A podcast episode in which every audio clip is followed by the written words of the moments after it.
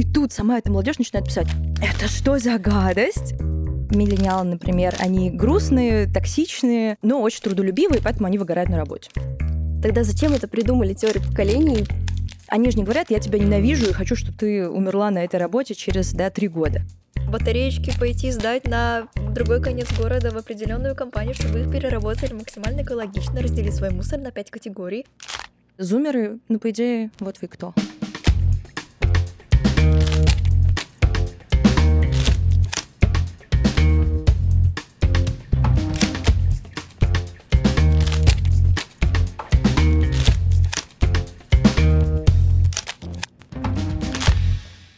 Всем привет! Сегодня мы записываемся вместе с Ксенией Ермишиной, преподавателем в Высшей школе экономики по культурологии. Ну да, я просто работаю в подразделениях вышки разных. И больше я работаю с детьми, на самом деле, с 10-11 классом. И там я уже веду и философию, и историю культуры, и исследования как отдельную штуку. Мы, в общем, хотели узнать больше про поколение и про какую-то такую структурную вещь, а, которую мы могли бы потом дальше развивать и рассказывать как детям, ну, подросткам, так и родителям, чтобы они понимали вообще, о чем идет речь, что такое поколение, чем мы, в принципе, различаемся, и не просто там на каком-то базовом уровне, как мы вот все видим, а именно конкретно на каком-то таком более научном и обоснованном. Давайте скажем сразу, как, э, в общем, человек из академии, я всегда делаю кучу очень скучных оговорок. Типа, давайте дадим определение и все в этом роде. Но давайте первую оговорку скажем. А надо понимать поколение как номинальную категорию можно даже сказать, как концепт. Да, и в этом смысле многие люди зачастую воспринимают поколение как что-то реальное. Да, мы из разных поколений, нас с вами, например, наверное, можно посчитать, разделяет пропасть. И это то, что создает мои как будто качественные характеристики, да, когда вы чувствуете, что это часть вашей реальности, это как с гендером. То есть вообще-то вы одеты сейчас, ну, наверное, женский, да, но сама эта одежда, она никакая. Она в реальности не обладает никакими характеристиками. То есть вы можете копаться в этой одежде сколько хотите, вы нигде не найдете ничего женского. Да, вы на молекулы разберете, на ниточки.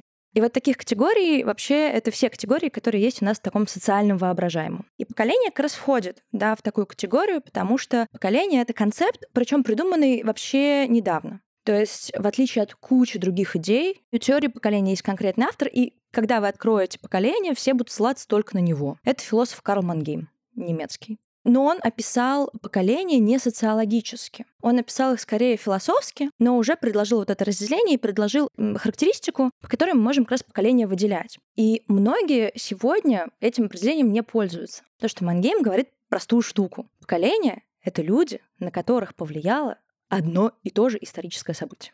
Да, вот то есть мы с вами вместе пережили что-то такое, что определило нашу жизнь. Ну и понятно, что дальше идут оговорки, что не просто вот мне 90, а вам 5, и мы все пережили, например, Вторую мировую, а что мы должны это пережить в сознательном возрасте такого формирования, взросления как раз. И тогда мы можем считаться одним поколением. Но понимаете, это не очень весело. Весело это сказать. Зумеры — это то-то, то-то, то-то. Да, они не слушают маму, не едят кашу, работают везде по полгода и, не знаю, мечтают о фрилансе. А вот э, поколение до них, миллениалы, например, они грустные, токсичные, но очень трудолюбивые, поэтому они выгорают на работе. Да, вот так гораздо веселее уже наделить характеристиками, которые, ну, тоже мы на них смотрим и думаем, блин, ну это же не про всех, это же очень условные штуки. Вот, поэтому про поколение, когда мы говорим, мы должны помнить про категорию да, исторического опыта. А помимо этого, что мне кажется еще интереснее, про язык.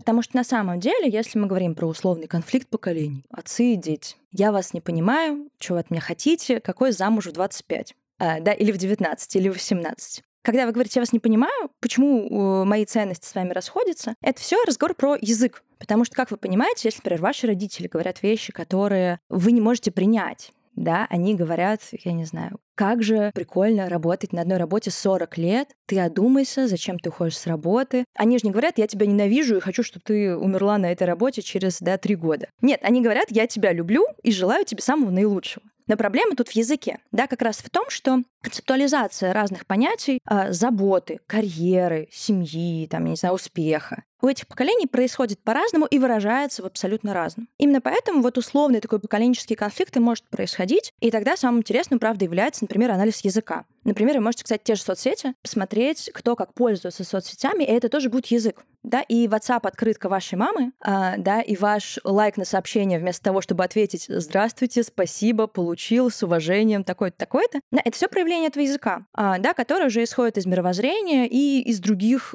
из кучи, да, других штук, связанных уже с социальной сферой с безработицей, с тем, знали вы голод или нет, знали ли вы опыт дефицита, как вы общаетесь, да, что влияет на эту коммуникацию. На вас учителя орут, если вы не встали, когда они зашли. Или учителя к вам вообще на «ты», и вы к ним на «ты», и вообще у вас атмосфера супер, потому что школа уже другая, не та, в которую ходили ваши родители. Вот мы можем найти миллион таких факторов, и они все мало-помалу будут влиять на вот это формирование языка, самоосознание и мировоззрение. Но понимаете, э, когда мы так на это смотрим, становится все сложнее говорить «вот есть поколение». И вот черта одна, вот черта другая. Вот это такая оговорка очень большая получилась, но тут, мне кажется, как раз можно говорить о разных дорожках, таких аналитических, куда мы можем пойти, когда мы мыслим о поколении и о нем рассуждаем. Угу. Хорошо. Я так понимаю, у нас сейчас живое поколение бумеров, X, миллениалы, да? Миллениалы живее всех живых, да. Ну да, и зумеры, ну, по идее, вот вы кто. Вы чувствуете себя зумерами? Вполне, я думаю, нет. Это знаешь, как э, это не определение там женщина-мужчина, как ты сказала, а это больше такая какая-то более глубинная вещь, которую ты, в принципе, как бы с самого рождения, ну, не знаешь. Ты живешь все спокойно, проживаешь какие-то моменты, и ты просто понимаешь, что твои родители не прожили такие же моменты, как и ты. Ну, например, я же выпала на, там, не знаю, ковид, и я выпала на то, что есть сейчас. А мои родители, например, на распад э, Советского Союза. И, ну, как бы я не знаю опыт распада целой страны. Ну, э, да, но интересно, насколько вы обсуждаете, кстати, с, родит- э, с родителями распад Советского Союза.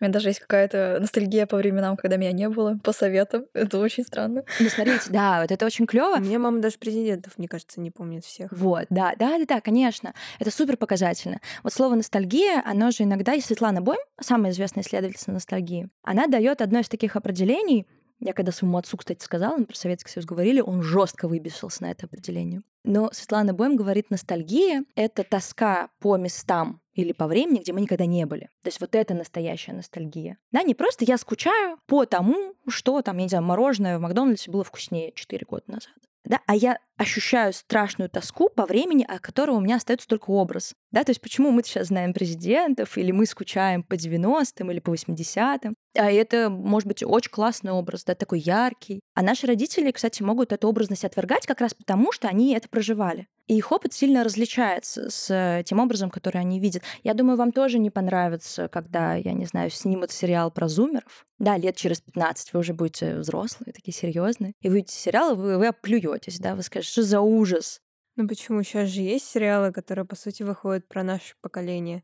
Ну, те же самые какие-нибудь, я не знаю, кто там был, эйфория. Они же там все зумеры, ну, как бы, ну, при этом плеваться не хочется, конечно, хочется сказать, что, типа, ну, мы не такие. Ну, не знаю, мне кажется, это более такая воображаемая вещь, уже... которая немножко, ну, про всех, что Наверное, про утрированность, и когда ты вот... У тебя такой эффект снобизма, наверное, срабатывает, или, не знаю, отторжение, да, то, что не так было. Ну, смотрите, эйфория вы еще чувствуете себя частью этого поколения. Да, я же специально сказала, что пройдет 15 лет и снимут эйфорию. Вот тогда будет вопрос, как вы среагируете. Действительно, сила образа, особенно сегодня, когда у нас визуально доминирующая культура, когда мы искренне считаем, что мы знаем историю Советского Союза, потому что мы посмотрели, я не знаю, сериал 80-е, я не знаю, какие-то фильмы современные, которые выходят, типа «Движение вверх», э, которые Бэткомедиа, например, активно критикуют, да, как раз за эту вылизанную, не имеющую ничего общего с историей картинку, да, вы это увидите, и вы начнете действительно доказывать, да нет, и вы будете пытаться разрушить именно силу образа, потому что вы будете ощущать, что вот это значимо, это то, что будет влиять на людей и их восприятие.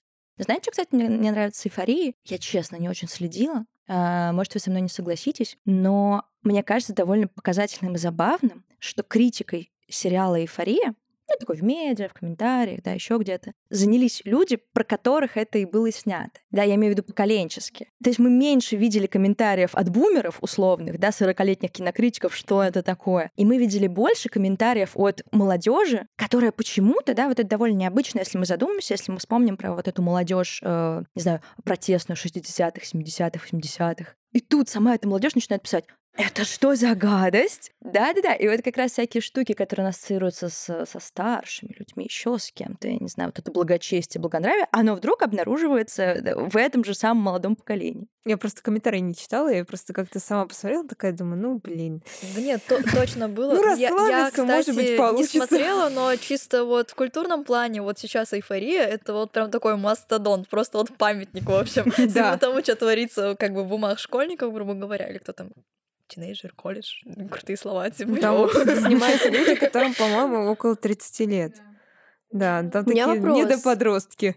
После всего, что мы поговорили про теорию поколений, тогда зачем это придумали теорию поколений Смотрите, изначально мангейм придумывают, чтобы объяснить именно историческое развитие больше, да, культурные категории какие. Э, ну, мы понимаем, что еще мангейм застает крупные исторические события, такие очень травмирующие. Да, сейчас нам сложнее, ну, типа, эти пили одну Кока-Колу, эти другую, я не знаю, особенно в Америке 60-х, 70-х, 80-х. Да, эти такую работу люблю, эти такую. Да, мангейм все таки интересуется таким историческим влиянием крупных катаклизмов. Но потом это разошлось очень активно благодаря демографам и социологам. То есть это про просто стало удобной категорией, чтобы, не знаю, считать народ, да, и, раска... и, и следить за тем, что происходит. Экономически, в плане трудоустройства, в плане предпочтительных профессий, вузов, ну вообще чего угодно. То есть это такая довольно сухая информация, которую можно использовать дальше для аналитики. Потому что в любом случае любая статистика, демография, аналитика, она невозможна без таких категорий. И оказалось, что это довольно удобно. Но при этом они добавили же еще категории, может, вы даже их слышали. Мне кажется, их на общество знаний иногда рассказывают. Возрастные когорты. Что возрастная когорта — это еще более мелкая единица, из которой там складывается поколение. И вот любят прям такие таблички рисовать, что типа вот из этой возрастной когорты 67% стали каменщиками, 30% моделями, не знаю, 3% фрилансерами. Ну, будто просто хочется всегда упростить жизнь человека ну, в любых сферах, как и просто даже поколенческие различия, как бы все это под какой-то шаблон подогнать. Везде ярлычки понавешали такие, вот здесь вот удобнее э, Я вот про то, что э, если изначально за как бы такую э, основу, как, как дробить людей, брали именно какие-то катаклизмы глобальные, там, события исторические и прочее, просто, наверное, может тогда жизнь текла чуть медленнее. Если сейчас посмотреть на сегодняшние темпы, ну, как все разворачивается, то сложно как-то судить прям о всей, этой куче вещей и кто ее застал, а кто не застал. Да, да, это сто процентов. Это очень важное замечание. Действительно, мы говорим здесь об ускорении времени. Это уже такая общепринятая концепция, о которой постоянно говорят, про то, что у нас постоянно все убыстряется и параллельно устаревает. Да, и опыт тоже устаревает, то есть в этом же и проблема. И устаревает как раз, например, знания, навыки и ориентация в мире наших родителей, да и нас иногда тоже. Когда мы тоже не до конца понимаем, а насколько актуально то, о чем мы сейчас говорим. Потому что то, что было актуально для нас вчера, уже завтра э, будет супер устаревшей инфой, и человек, который лучше вас, не знаю, серфит телеграм-канал или что-то, скажет, ты не прав. Вообще-то Гуф уже извинился перед своей женой, я слежу за новостями. Да, или еще что-то там, Сейчас Пике сошелся Даже нельзя сказать баян, ну, потому что само слово баян. О, да, да, супер пример, конечно. Да, и поэтому вы правы, потому что если мы смотрим на теорию поколений, когда начинают выделять, ну, буквально поколение тех, кто родился одно из первых выделяют, это 1890-е, а, до там Первой мировой войны. То есть совсем недавно их начали выделять. Это кто? Это великое поколение. Ну, кстати, потому что это поколение, если вы задумываетесь, это, это безумно круто. Они успели застать, вот при них, вот у вас город спокойный, средневековый, может быть, да, если вы в Европе, например, живете. Тут, там появляется метро, пока вы растете, трамвай, Потом машины, вы видите раз, э, рождение кинематографа буквально, вот вчера его не было, сейчас он уже есть. Но при этом это все равно не тот темп, который мы сегодня да, имеем. И поэтому такое поколение, его называют великое поколение, да, потому что вот все великие переломы, сложившие уже наш 20-21 век, они произошли при них, но при этом это все еще был довольно усваиваемый темп, потому что даже часто говорят, да, если про конец 19 века говорить, вы все слышали вот эту притчу. Значит, братья Люмьер демонстрируют людям фильм «Прибытие поезда». Люди, я не знаю что, в слезах, в истерике убегают из ресторана, потому что на них едет поезд. И исследователи говорят сегодня, которые занимаются документами, связанными с, с этим событием, что все это полный бред. И если вы посмотрите на историю технологии, да, а когда появились развлекательные движущиеся картинки, да, то вы увидите 17-18 век. То есть люди уже 200 лет как умели смотреть на эти двигающиеся картинки, и ничего с ними, инфаркта ни у кого не случалось. Да? Но в чем тут дело? Как раз в том, что этот опыт, который они получают, он уже довольно протяженный во времени, он не шокирует их. Хотя понятно, что кинематограф — это революция в истории. Но это все, правда, как вы говорите, движется гораздо более медленными темпами. И, например, опыт вашего отца и деда для вас все еще может считаться актуальным. Ну, в плане ценностей, я не знаю, ухаживания за девушкой, построения карьеры, чего угодно. Ну, то есть ты еще сказала про впечатлительность людей, которые убегали из ресторанов. Мне кажется, что еще это очень сильно влияет и на то, как мы смотрим на все, что происходит вокруг нас ну, как будто оно не влияет на нас настолько сильно, и оно так нас не, не поражает. То есть, когда нас закрыли на ковид, у меня мама, мне кажется, была в шоке, сидела и думала, блин, а как такое вообще может быть? Причем этот человек же видел развод Советского Союза, опять же, и ковид для нее прям вау. А я сижу и думаю, ну, что, на компьютере позанимаюсь, ну, дома посижу, и что? И вот на дачу поехали на велике покататься. Классно же, все же в порядке, вроде как. И ты как-то, ну, я понимаю, что я не настолько сильно впечатлительный человек, как будто бы из-за того, что слишком много всего. Конечно, но это такая суперзащитная реакция. Про нее, кстати, написали те же люди, которые, ну, интеллектуалы, при которых перестраивались вот эти города, как я рассказываю, да, при которых менялась история прямо на глазах, менялся заведенный уклад жизни. Они обнаружили этот феномен прям очень рано, уже в начале, в самом 20 века. Про это пишет Георг Зимель. Он вводит термин блазированность. Он мне очень нравится, он похож на какое-то пирожное. Блазированность. А как раз про то, что вы описываете. Ну, он говорит немножко про другое, но это не так важно сейчас. Но он как раз обращает внимание, что сейчас становится настолько много впечатлений, они так быстро сменяются, они каждая пытается стать еще ярче, каждая пытается вам запомниться. Да, да, и вкус теряется уже. Не только вкус, но и ваша нервная система перепряжена. Если... Да, я это уже ощущаю на себе. 100%. Держитесь. Да. Э, да, ну то есть если вы будете на все искренне реагировать, вы представьте, вы будете радоваться любому движущемуся объекту на улице, который вы увидите. Это похоже на ТикТок.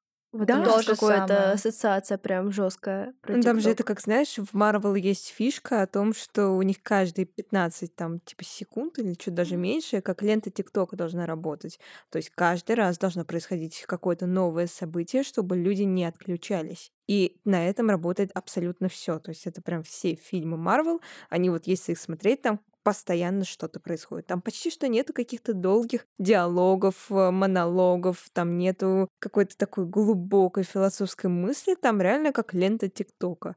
Еще на нас, мне кажется, гораздо больше влияет негатив, чем позитив, потому что даже, мне кажется, СМИ меньше печатают про позитивные какие-то вещи. Ну, смотрите, тут есть другая еще проблема. У нас настолько много сейчас ну, грубо говоря, СМИ, медиа, медиаинформации, медиаисточников, что вы, э, да, делая такой вывод, вы на самом деле нам рассказываете о своем информационном пузыре. Я не говорю, что вы живете в пузыре, мы все живем в пузырях. Я согласна. А, да, как раз потому, что ну, даже если вы очень постараетесь, я не знаю, вы прям сядете, поставите себе цель. Я хочу быть человеком с безумно широким мировоззрением. Я добавлю себе на Ютубе пять каналов, которые я ненавижу, пять, которые со мной идеологически э, противоположны, да, пять, которые мне все нравятся, там овечки, там все хорошо, пять идеологически схожих и пять, я не знаю, про науку. И вот я буду и в Телеграме я сделаю то же самое, и вот везде, короче, где можно, я сделаю то же самое. Во-первых, опять же, тут есть элемент вашего выбора. Какую сетку критериальную вы для себя сформировали, чтобы опять создать себе тот же пузырь информационный, только более разнообразный. И нам всем приходится в конечном итоге формировать себе вот этот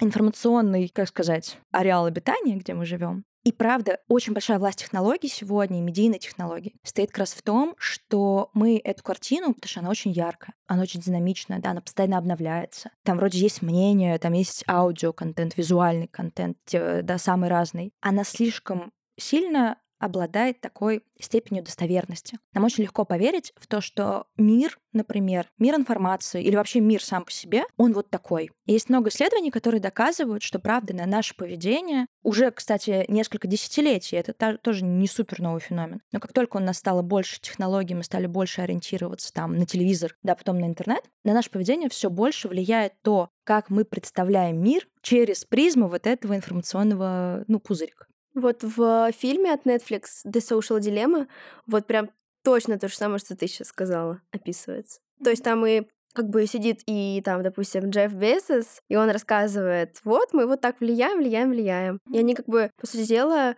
они как амбассадоры каких-то там приложений, допустим, они же эти пузыри нам, ну, как бы, на они на нас не влияют. Это как раз то, что Цукерберг, по-моему, хотел сделать. Он поэтому и назвал эту запрещенную в России компанию Мета. Да, что это доращивает, это все формирует такую мета-вселенную, уже где одно еще помогает другому. Я не знаю, еще кино мы снимем про это. Не только будет медиасфера, еще и мерч вам продадим, я не знаю, что угодно. Да, действительно, чтобы это все расширять, и это все да, вас сделало таким Я сейчас не хочу сказать управляемым, потому что тогда мы сейчас перейдем с вами или к конспирологии, или к очень таким левым неомарксистским идеям, которые уже тоже несколько десятилетий как варятся. Вообще интересно, откуда появилось так много всех этих терминов и почему наше поколение как будто бы гораздо больше знает о том, что происходит в обществе. Ну, может быть, я ошибаюсь, опять же, это мой какой-то личный взгляд. В принципе, там экологические проблемы. Это же вроде как принадлежит нашему поколению. Хотя Вивьен Вествуд, она тоже активная была такая женщина, и она сколько ей было? Мне кажется, лет 70, 80, я не помню. Помните, я начинала с разговора про язык, мне кажется, довольно интересно, если вы даже с своими родителями поговорите, потому что вы им скажете, ну надо же заботиться о природе. И ваши скажут, конечно, надо, естественно, надо. Вы, вы, вы согласны? Да, но просто окажется, что говоря заботиться о природе, вы подразумеваете разное. Для них это субботник, побелить Например, дерево, да, да. а для нас это батареечки пойти сдать на другой конец города в определенную компанию, чтобы их переработали максимально экологично, разделить свой мусор на пять категорий. А, стекло, э, пластик, э, смешанные бананы, яблоки. Кстати, я обращаю внимание, что у меня вот, например, бабушка с дедушкой, они живут на даче, и они отделяют пластик, стекло и все, все, все. И, они, и вот девушка, например,